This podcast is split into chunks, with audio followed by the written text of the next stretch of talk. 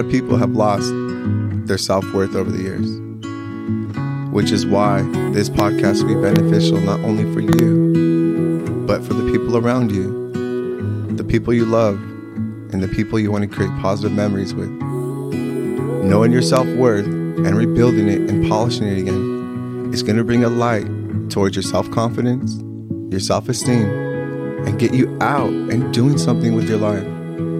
Not just going with the emotions, the same routine, you know, living your life like a machine, like a robot. And that's the majority of what people do with their lives.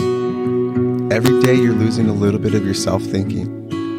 You lose self thinking every day because you just wake up, brush your teeth, wash your face, change some clothes, get, get some coffee, go to work.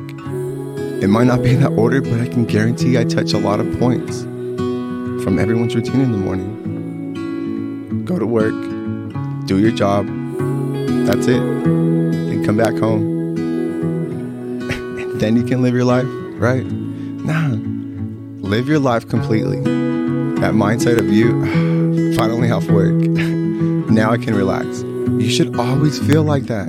Always. Never tense up. Live a life with purpose and with purpose of your own future in mind to become the best possible versions of yourselves.